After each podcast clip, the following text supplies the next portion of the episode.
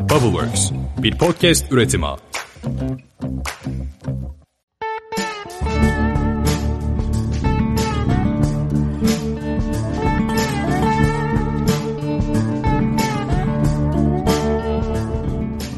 Merhabalar, Bir Çift Üzüm'ün ikinci programıyla karşınızdayız. Ben Gözde. Ben de Emre. Bugün sizlere şarap çeşitlerinden, ilk üzüm ve punttan bahsedeceğiz. Bugünkü konuğumuz ise üzümlerden Cabernet Sauvignon. Yalnız sanki başka bir şeylerden de Cabernet Sauvignon varmış gibi söyledim. Üzümlerden Cabernet Sauvignon. Geçen hafta üzüm isminin çocuk ismine konulduğunu söylemiştik. Bugün size çocuklardan Cabernet Sauvignon diye devam etmek istiyorum. Evet, geçen hafta çok keyifli bir program yapmıştık. Şarap nedir'den, neden kadeh tokuştururuzdan ve yine konumuz Chardonnay'den bahsetmiştik. Ben eminim zaten başlangıçta keyifli girdik. Keyifli program olacağına inanıyorum. Ben de inanıyorum. Umarım bu hafta benim en sevdiğim üzümü bilememek gibi bir hataya düşmezsin.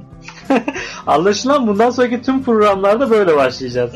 Geçen haftayı hatırlatarak bence sen kaşının. Evet.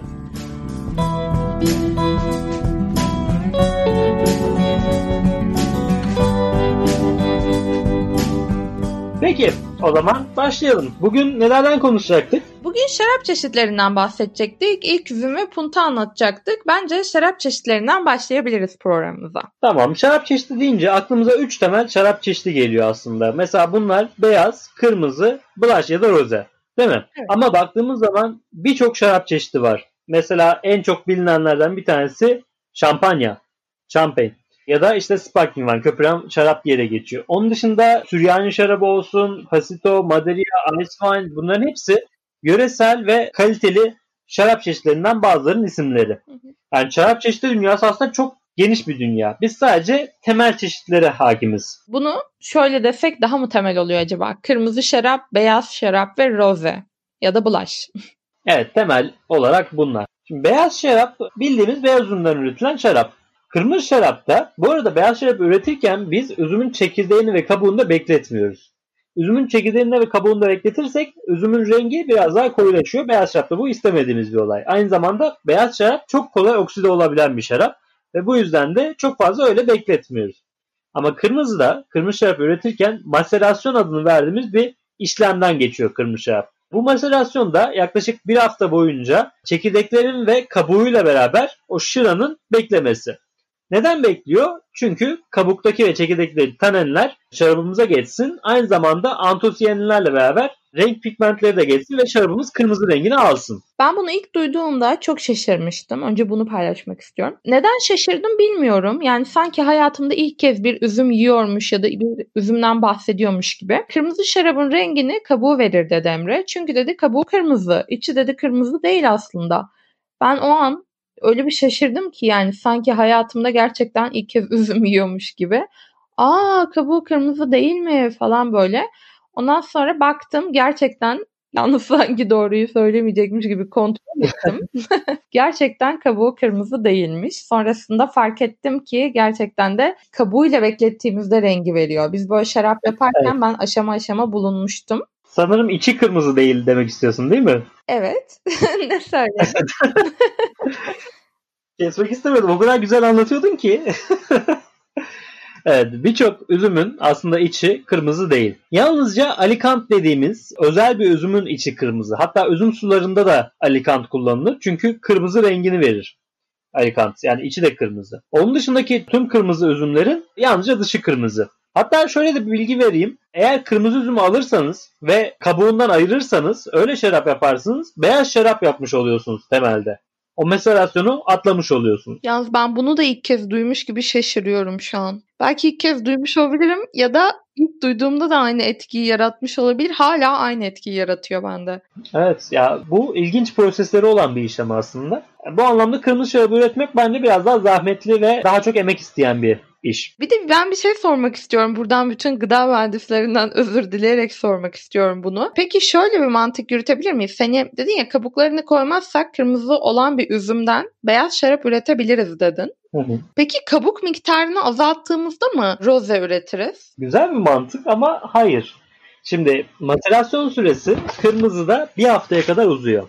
Hı. Ama blanc ya da rose'de biz maserasyon süresini daha kısa tutuyoruz. Bazen 8 saat, bazen 1-2 gün, bazen işte daha kısa. Hani bu üzümün cinsine göre çok değişen bir şey. Üzümün kabuğunun potansiyeline göre de değişen bir şey. Bu anlamda o maserasyon süresinin kısa olması asıl roze ya da bulaşımızı yapmaya yarıyor. Yani aslında tam renk geçmeden biz onu durduruyoruz ve hemen kabuk ve çekirdekleri alıyoruz. Bulaşıp bu sayede üretiyoruz. Çok mantıklı ama bence birçok kişinin aklında olan ama sormaya utandığı soruyu kendimi ortaya atarak sordum diye düşünüyorum. Kesinlikle. Mesela birçok yerden şey gelir. Beyaz şarap ve kırmızı şarabı karıştırıp mı bulaş yapıyorlar? Hayır. Böyle bir şey yok.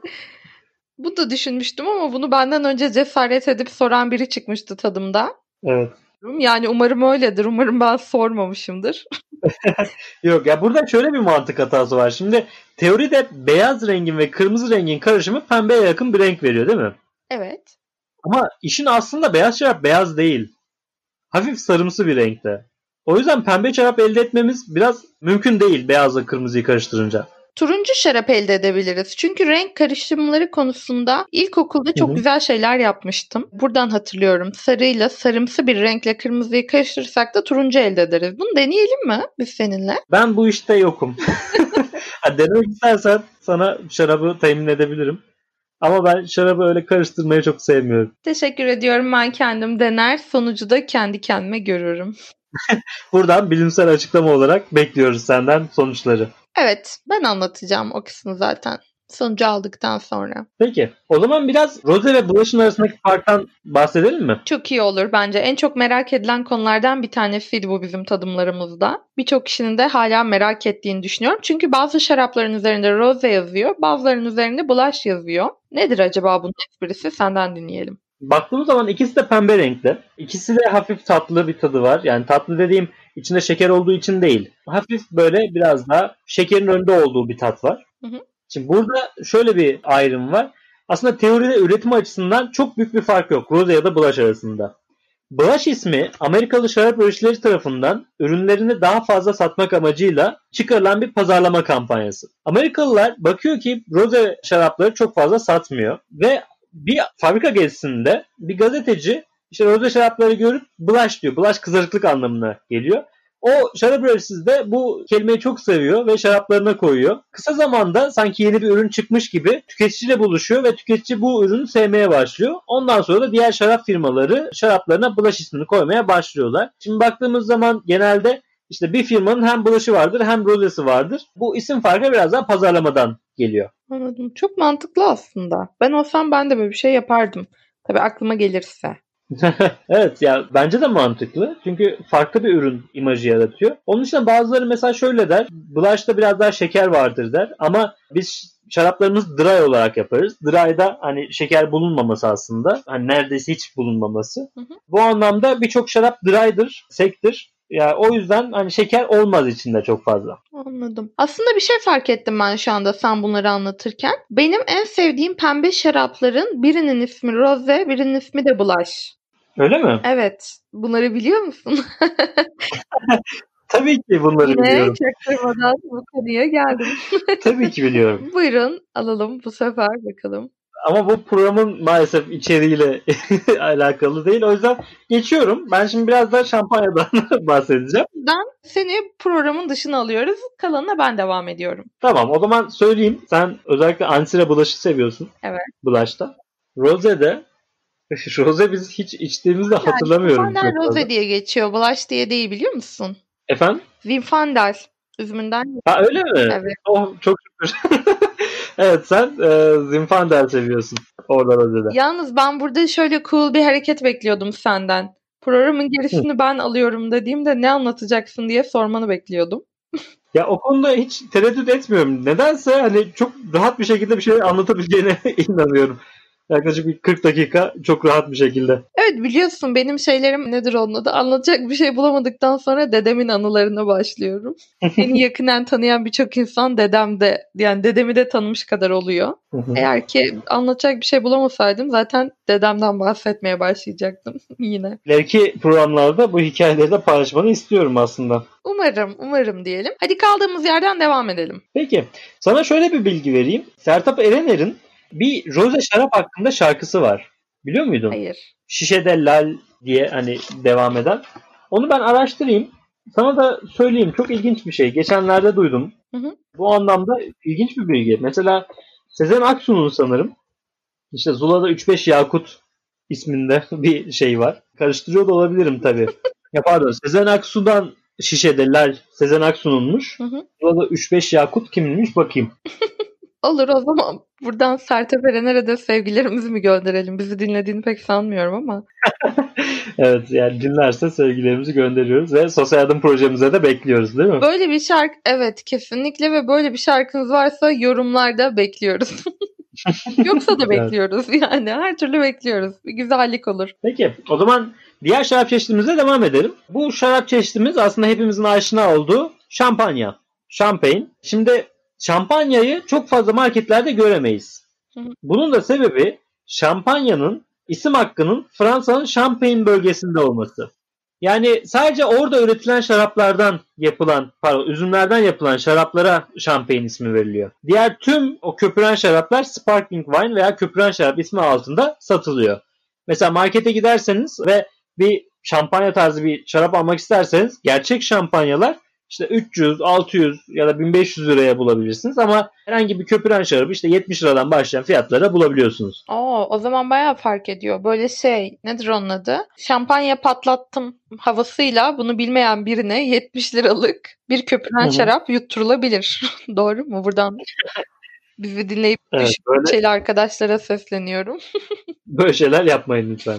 Yani bu podcast'i dinledikten sonra artık bunlara kanmazsınız muhtemelen. Siz kanmazsınız ama kandırabilirsiniz. Bir de şöyle bir şey var. Şampanya 3 tipte üretilebiliyor. Birincisi tankta üretim. Şimdi basınçlı tanklar var. Şarabı koyuyorlar basınçlı tanka. Şarap üretilirken o fermantasyon olayında karbondioksit açığa çıkıyor ve bu karbondioksit basınçla beraber şarabın içine giriyor. Bu sayede köpüren bir şarap elde etmiş oluyoruz. Bu arada köpürmesinin de sebebi karbondioksit. Karbondioksitten dolayı köpürüyor. O zaman böyle aynı gazlı içeceklerdeki mantıkla mı acaba? Şimdi ona geleceğim. Şampanyayı 3 farklı şekilde üretebiliyoruz. Birincisi basınçlı tankta üretmek. Yani siz alıyorsunuz şarabı, koyuyorsunuz tanka. Şarabı değil pardon, şırayı. Tanka koyuyorsunuz, mayayı ekliyorsunuz.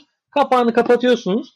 Fermentasyon sırasında karbondioksit açığa çıkıyor ve bu karbondioksit şıranın içine girerek onun köpürmesini sağlıyor sonradan. Yani aslında bu köpürme olayı karbondioksitten dolayı gerçekleşiyor. Karbondioksit şıranın içine difüz ediyor. İkinci yöntem şişede fermentasyon. Şimdi bu asıl şampanyanın üretim metodu, yani orijinal şampanyanın üretim metodu. Koyuyorlar ikinci fermentasyonda şarabı şişeye. Ağzını da iyice kapatıyorlar. Şarap şişede fermentasyona uğruyor. Zaten bir alkol seviyesinin üstünde mayalar artık çalışmıyor. O yüzden hem karbondioksit içine difüz etmiş oluyor hem de yüksek alkollü bir şarap elde etmiş oluyoruz. Yani normal alkol seviyesinde. Üçüncüsü de şu şekilde. Mesela şarabı alıyorsunuz. Normal bir şarabı marketten. İçine gaz basıyorsunuz. Bu işte senin dediğin gibi sodada olan şey. Anladım.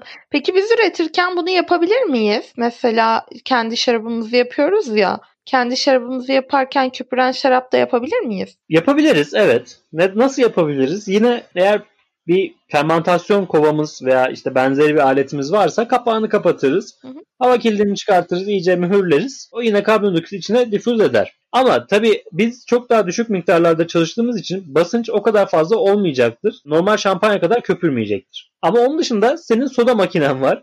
O yüzden sen istediğin şarabı şampanya yapabilirsin. İşte şimdi doğru noktaya değindin. Ben de soda makinemden bahsetmek için zaten bunu sormuştum. Çünkü en son dedin ki şarapla ilgili bir de sonradan şaraba karbondioksit basılıyor dedin. Tam da oradan soda makineme girebileceğimi yakaladım ama dedim ki neyse ben bahsetmeyeyim, sen bahset. Evet, ben de fark ettim. Soda makinesiyle istediğin şarabı şampanya yapabilirsin. Mesela bir kutlama mı yapacaksın? Atıyorum yeni bir bölüm mü yayınlayacağız podcast'te? Hemen şampanyan hazır olabilir. Süper. Ben böyle şey de yaparım. Arkadaşlarımı yuttururum ya bunu biz yaptık diye. Ama dinliyor da olabilirler. Peki o zaman dinleyenler Gözde'ye mesaj atsın. Evet ve ben de size nedir onun adı? Şampanya hazırlayayım. Şampanya aynen. Köpüren şaraplardan hazırlayayım. Evet. Peki diğerlerine biraz bakalım. Şimdi dünya çapında çok fazla şarap çeşidi var. Mesela Pasito var.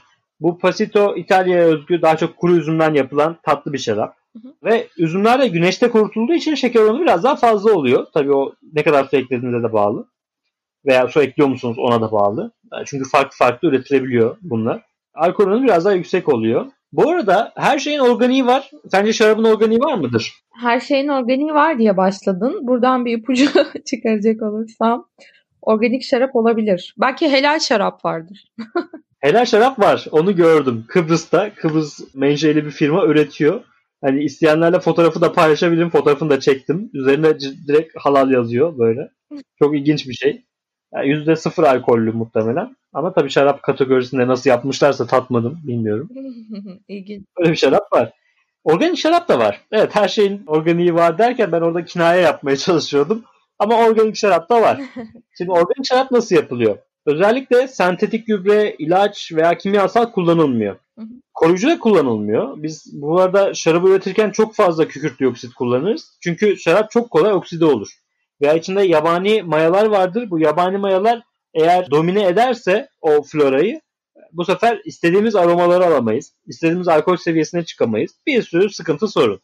Ama yani o yüzden kullanıyoruz koruyucuyu. Organik şarapta bu yok. Bu yüzden de farklı proteinler içerebiliyor. İşte başımız ağrıyabiliyor organik şarap içtiğimizde. Böyle farklı sıkıntılar yaratabiliyor.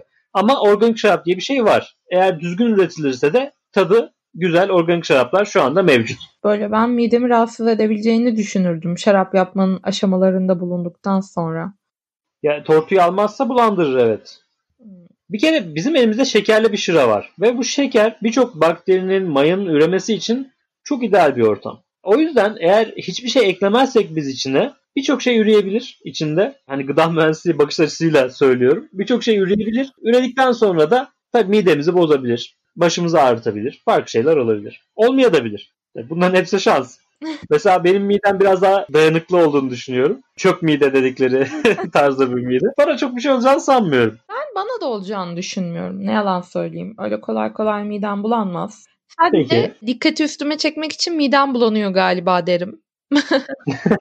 Bu arada sen devam etmeden önce ben de hani sen böyle havalı havalı söylüyorsun işte Pasito var mesela falan diye. Ben de söylemek istiyorum. Meyve şarabı var mesela. Doğru mu?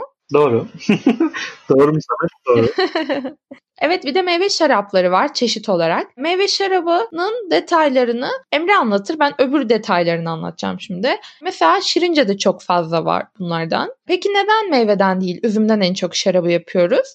Bu bununla alakasız ama böyle Emre bunu hep cool bir şekilde anlattığı için bu kez de ben anlatayım istedim. Çünkü en çok şeker üzümün içinde. Bu bana biraz yalan gibi geliyor bu bilgi ama öyle oldu. Niye yalan olsun? Hani doğa bu şekilde yaratılmış, ne bileyim bunların ölçümleri yapılmış. Neden öyle düşünüyorsun? Ananas daha tatlı gibi geliyor ve bu yıl ben ananas şarabı gördüm Şirince'de ama deneyemedik. Çünkü Şirince'de yoldan çeviren size şarap denettirdiği için öbür şaraplara fırsat kalmamıştı. Ve çok sıcak olduğu için ananas şarabını deneyememiştim ama ananasın daha tatlı olduğunu düşündüm orada. Tabii orada çok çeşitli meyvelerin şarapları var. Bu bilgiyi de seninle ben paylaşacaktım. Bu bilginin yalan olduğu bilgisini ama bir türlü fırsat olmamıştı. Şimdi ilk kez paylaşıyorum. Bence bu bilgi yalan. Teşekkür ederim. Yani bunu emin olmak için söylüyorum. Tamamen duyularından dolayı yalanlıyorsun değil mi? Yani ben böyle hissediyorum gibi. Yani gıda mühendisi olan ben olmadığıma göre tabii. Peki, saygı duyuyorum. Yani böyle hissediyor olabilirsin. Sonuçta 6. hissi çok kuvvetli insanlar var. Dedikleri şeyler tutuyor.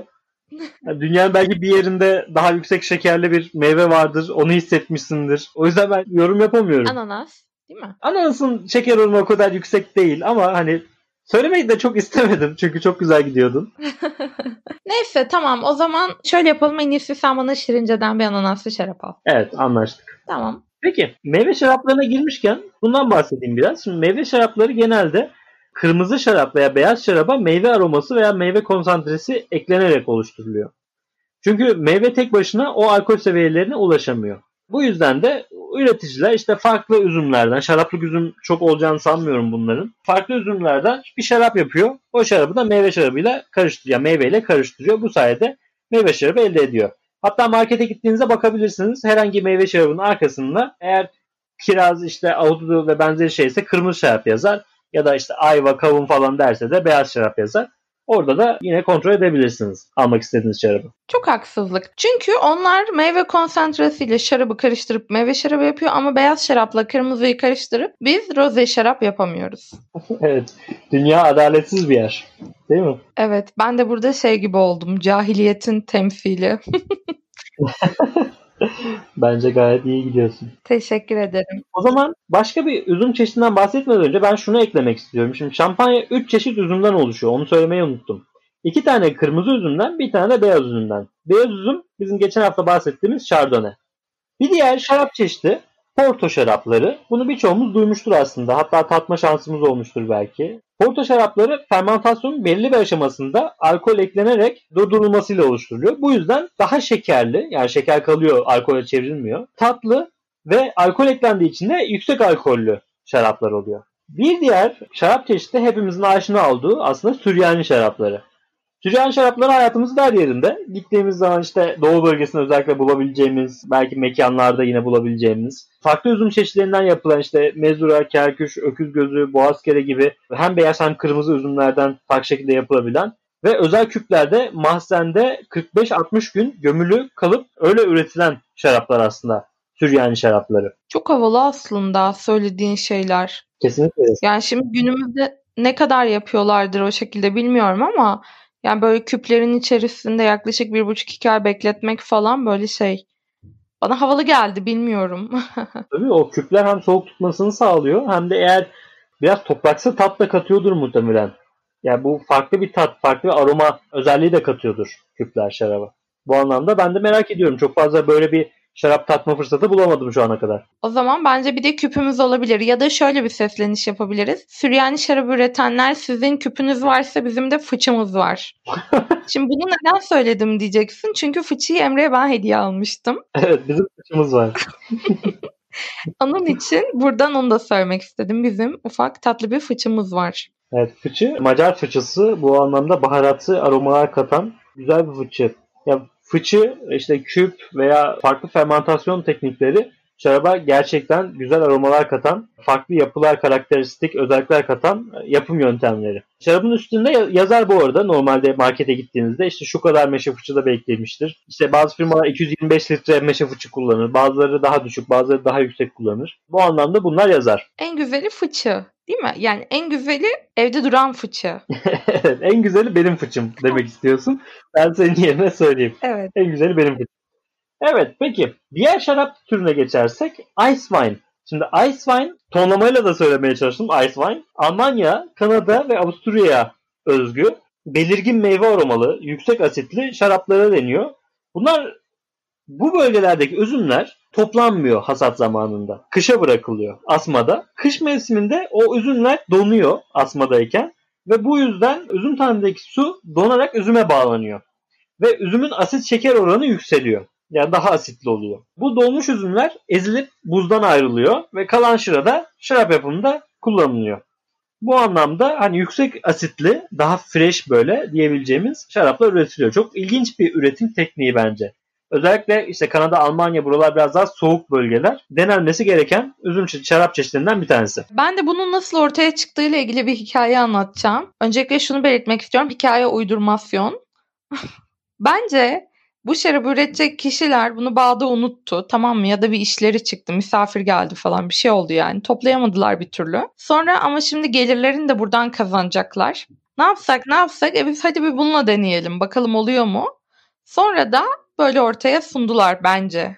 Olabilir. Ya da hani herkes şarap yapıyor biz de yapalım dediler. Yaptılar, baktılar. Üzümler sıcak iklim olmadığı için çok gelişmedi. Aman dediler hevesimizi aldık biz nasıl olsa. Hani çünkü şarap yapımı için bir 5 yıl bağın beklemesi lazım kaliteli şarap için. Ya biz hevesimizi aldık o 5 yıl önceki benle şimdiki ben aynı mı hiç falan diye konuşurken üzümler donuyor. Kışa kadar gidiyorlar. Sonra ya biz bunu bir yapsak alkol stoğumuz da bitiyor, cepte para yok, bira olmuş kaç lira falan derken böyle bir yola başvuruyorlar. Ne dersin? Bu da olabilir. Çok mantıklı. Evet. Buradan epey hikaye çıkar aslında. Sonra bunun doğrusunu bilen biri yazar. Der ki yok öyle değil aslında. Biz de deriz ki uydurmasyon demiştik zaten. Almanya'dan yetkilileri açıklama için davet ediyoruz bu konuda. Evet. Peki son olarak da son şarap çeşidimiz de Madeira şarabı. Ben buraya daha ilginç şeyleri almaya çalıştım özellikle.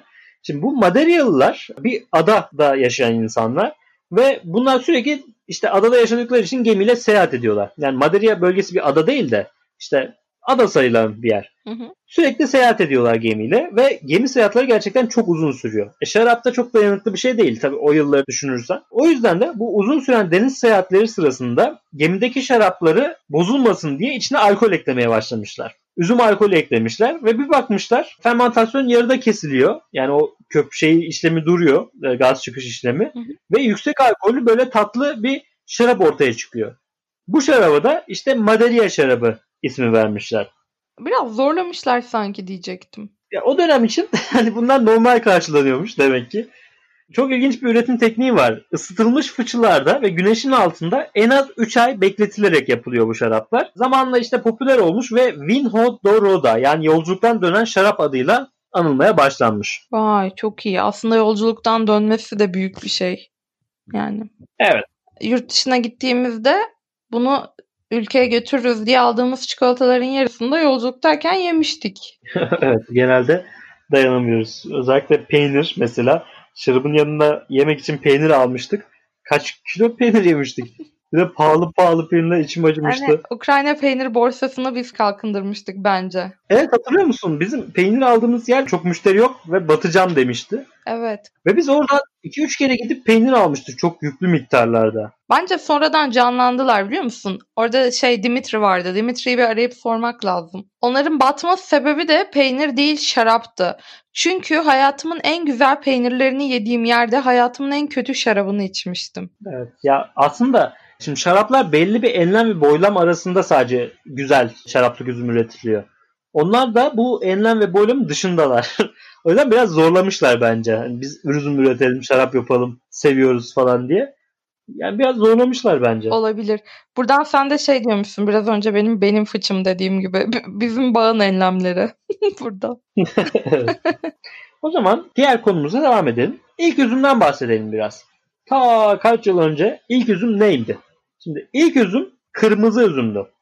Diğer tüm üzümler yani işte beyaz diğer tüm üzüm dedim de beyaz üzüm. Mutasyon geçirerek oluşmuş ve diğer tüm üzüm çeşitleri mutasyon geçirerek oluşmuş üzümler. Hı hı. İlk üzüm kırmızıydı. Bunu çok komik söyledin bence. İlk üzüm neydi dedin? Burada benim karpuzdu diyesim geldi çünkü. Neden? Yani ilk üzüm neydi? İlk üzüm üzümdü. İlk üzüm üzüm değilse ilk üzüm neydi? Neredeydi? İnsanın aklında deli sorular. Gülmekte kendimi biraz zor tuttum. Çünkü komik bence ya. Böyle bir soruyu bence başka hiçbir yerde yani böyle bir sorunun bir yerde duyulması imkansız. İlk üzüm neydi? Ya ne bileyim ben heyecanlandım açıkçası bunu duyunca. Çünkü ilk üzümün kırmızı olması hani kırmızı tanen ve işte antosiyaninler açısından çok zengin bir üzüm. Ama beyazda öyle şeyler yok. Hem tanen yok, işte hem renk verici maddeler yok. Yani ilk üzümün beyaz olması gerektiğini düşünüyorum. Yani sonradan kendini geliştirip böyle çalışıp ya benim burnum eksik, şunum eksik diyerek kendine bir tanen manen takmasını, oluşturmasını beklerdim. Ama ne yapmış üzüm? İlk önce her şey verilmiş üzüme, kırmızı üzüme. Kırmızı üzüm demiş ki bunlar bana fazla. Ben bunları bir atayım bakayım ne olacak? Rengini atmış, tanenleri atmış, beyaz üzüm olmuş. Çok ilginç bir olay geliyor bence bu kulağa. Evet o açıdan bakınca gerçekten ilginç ya. Böyle farklı bir noktadan baktım bence. Ben ilk üzümün ikisinin birden olduğunu düşünmüştüm. Her şey hazır bir şekilde böyle 1000'den fazla üzüm çeşidi dünyanın farklı noktalarında çıkmış gibi mi? Yok tam olarak öyle değil de hem beyaz üzüm hem sarı üzüm diyecektim ne alakaysa. Hem beyaz üzüm hem kırmızı üzüm vardır diyecektim. Peki şeklinin neye benzediğine dair bir bilgin var mı? Evet. Şekli şu anki üzüm gibiymiş. Gerçekten mi? Evet. Yani bilmiyorum başka ne olabilir? Beşgen ya da kare. Çok ilginç şekiller gibi geliyor bana. Böyle şekilsiz şukulsuz bir şey de değilmiş. Yani o anlamda normal üzüm gibiymiş. Yani aslında binlerce yıl öncesinde milattan önce işte 3000-5000 arası referans gösteriliyor bu şarap yapımı için. Üzümün cinsi çok daha eski. Yani o zamandan beri çok bir şey katmamış kendine şekil olarak. Çok basit bir şekli olduğundandır belki. Kabak için öyle değil. Çünkü kabağın farklı bir şekli var yani. Kabağın özgü bir şekli var kendine. Üzüm yuvarlak, taş da yuvarlak, üzüm de yuvarlak. Yuvarlak yani. Onun için olabilir bence. Olabilir. Zaten basit olmak önemli değil mi? Hani bu dünyada böyle basit olmak önemli bence de. Şimdi biraz da şişelerin altındaki o bombeli kısımdan bahsedelim. Yani punt ismi veriliyor oraya. Şimdi bu punt çok eski zamanlarda şişecilerin şişe dik dursun diye yaptıkları bir şey. Ama aslında birçok faydası da var o derinliğin. Mesela bu işte servis yaparken baş parmak ile destek olmamıza yarıyor. Şarabın soğumasına bir miktar yardımcı oluyor çünkü yüzey alanını biraz arttırıyor. Onun dışında işte şampanya açılırken tabanın basınçtan kırılmasını önlüyor o punt. Bu arada eskiden şöyle bir şeye inanılırmış. O punt ne kadar büyükse, derinse şarap da o kadar kaliteli denilirmiş. Çünkü şarap firmaları şaraba ne kadar çok değer verirse şişesine de o kadar çok değer verir denir. Ve o puntu yapmak belli bir maliyet. Onu derin yapmak da belli bir maliyet. O anlamda o punt ne kadar derinse o kadar böyle şarap kaliteli denirmiş. Ama test ettik, aslında şu anda öyle bir şey yok. Yani şu anda o puntun derinliğiyle kalite arasında çok fazla bir bağlantı yok. O zaman birazcık eskide kalmış diyebiliriz bu bilgi. Olabilir mi ya da bu yöntem? Evet, bir de şöyle mesela alttan içeri doğru giderken o punt şişeyi de heybetleştiriyor. Yani şişeyi biraz büyük gösteriyor. Çünkü aslında bir hacim azalmış oluyor oradan ve o şişeye yayılıyor. O hacimde biraz şişeyi daha heybetli gözükmesini sağlıyor. Bu da farklı bir faydası. Bence çok havalı bir şey.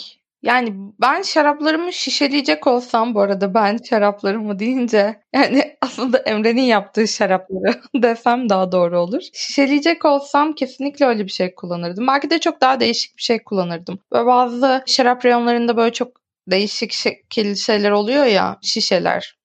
Havalı bence yani. Bence de. Evet, o zaman konumuza geçelim mi? Geçelim. Önce konuğumuz için giriş müziğini alalım diyeceğim ama konuğumuz için bir giriş müziğimiz yok. Bugünkü konuğumuz, yani bu programki konuğumuz Cabernet Sauvignon.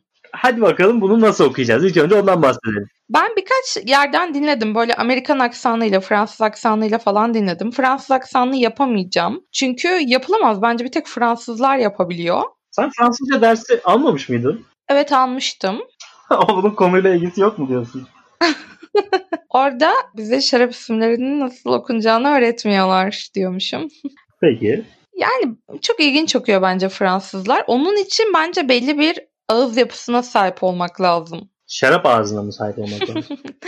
Bilemiyorum o kadarını. İngilizlerde böyle şey bir hava katıyor. Amerikanlar dedim biraz önce ama İngilizler aslında Cabernet Sauvignon falan böyle bir şey yapıyor. Tam olarak böyle bir şey değil ama buna benzer bir şey. Hı hı. Bence Cabernet Sauvignon işte. Sence? Şimdi doğrusu Cabernet Sauvignon aslında. Ama gerçekten o kadar yanlış okunuyor ki yani ben bile unutuyorum böyle mekana girip çıktıktan sonra.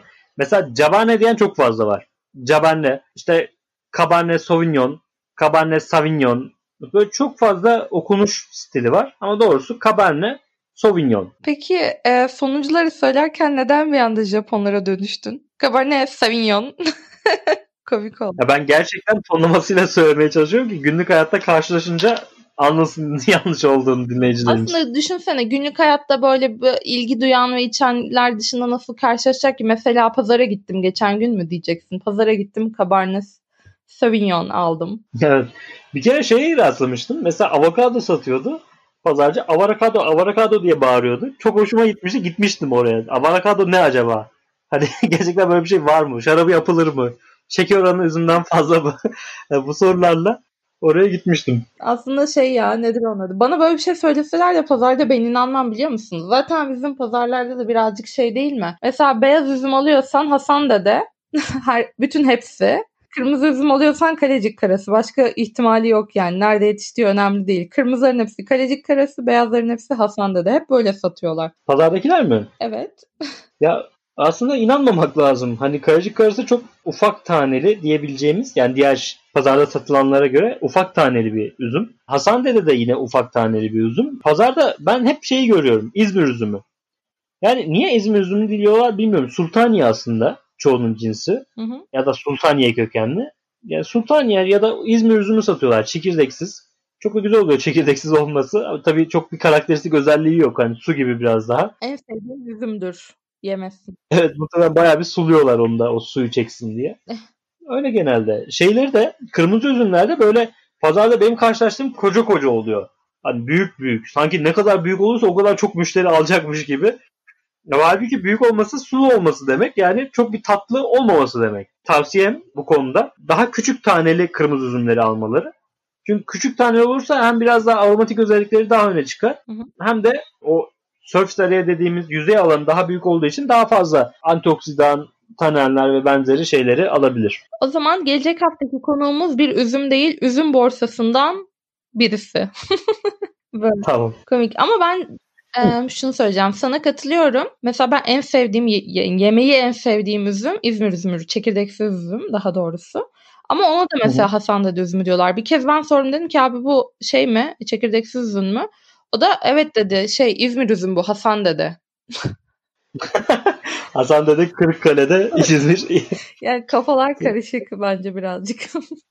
Şeyi hatırlıyor musun? Vedat Müller bir tane kasapla konuşuyordu. Kasap şey diyordu işte %30 koyun, %50 kuzu, %20 de dana diyordu. %10 falan oluyordu. %110 oluyordu. Aynı onun gibi olmuş.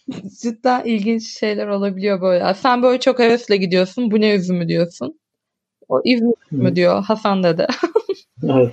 Şimdi biraz üzümden bahsedelim. Şimdi Cabernet Sauvignon biraz koyu renkli, yüksek tanenli, asitli ve bayağı güçlü aromalara sahip bir siyah üzüm türü. Tipik olarak işte siyah frenk üzümü, kiraz, bitkisel bakarsak nane, sedir gibi aromaları içeriyor. Soğuk iklimlerde çok fazla olgunlaşmıyor. Olgunlaşmayınca da yani çok hoş olmayan böyle bitkisel aromalara veya keskin ve buruk karakteristik özelliklere sahip olabiliyor. Olgunlaşmamış Cabernet Sauvignon.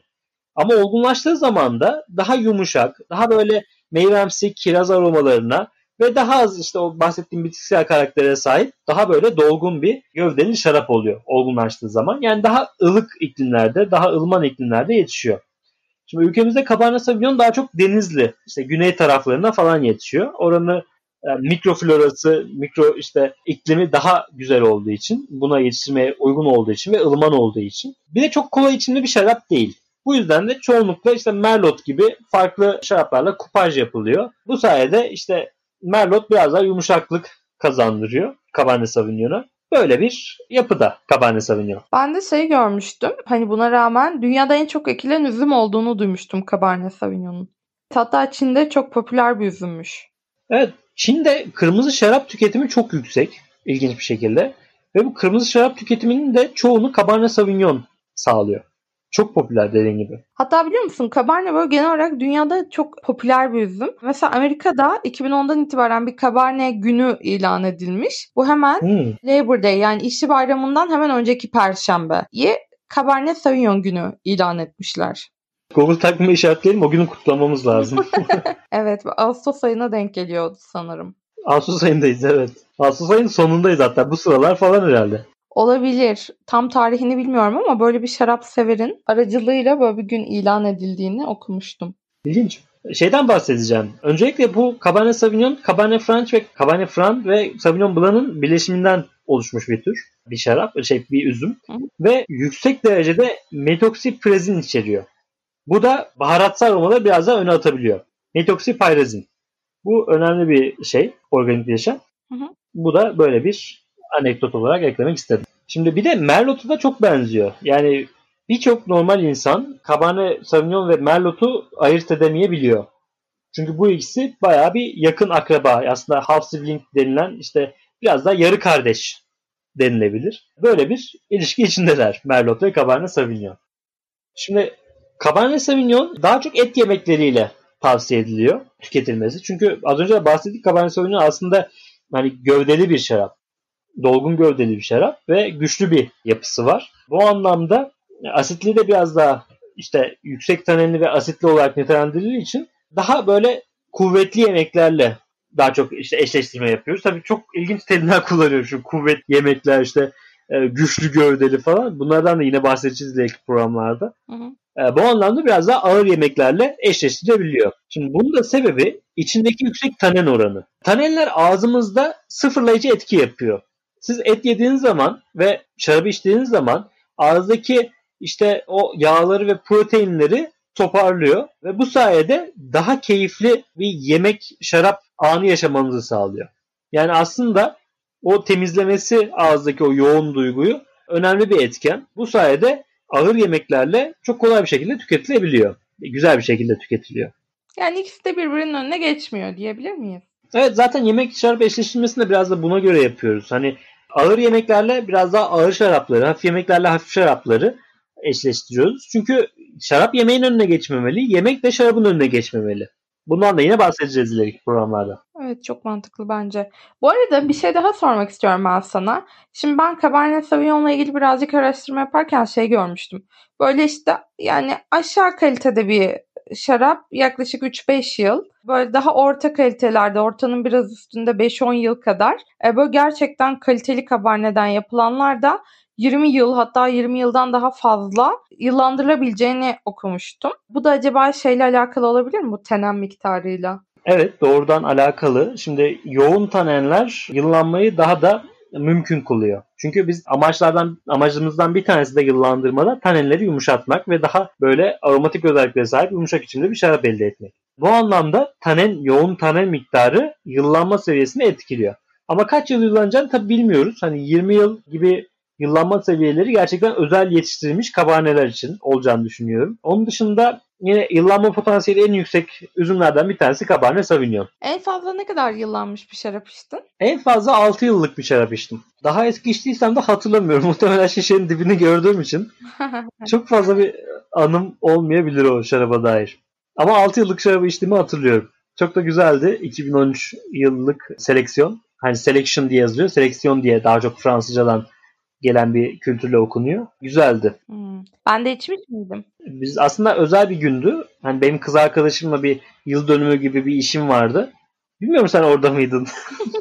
Umarım oradayımdır. Umarım. Orada değilsem programdan sonra bu Emre ile son programımız olur.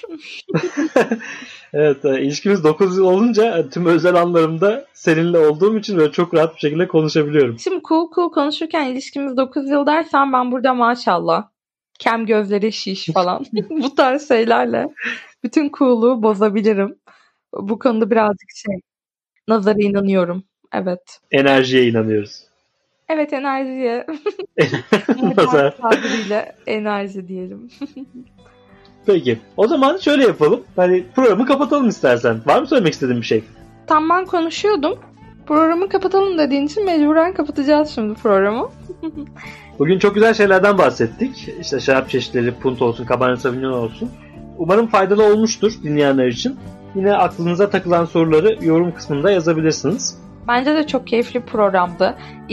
Benim de ilk kez öğrendiğim şeyler oldu. Emre'yi defalarca kez dinlememe rağmen. Bazen de ilk kez öğrenmeyip ilk kez öğreniyormuşçasına şaşırdığım şeyler de oldu. Bence güzeldi böyle. Gelecek programın daha da keyifli olacağını düşünüyorum. Ben de. O zaman görüşmek üzere. O zaman bir diğer programımızda görüşmek üzere. Hoşçakalın.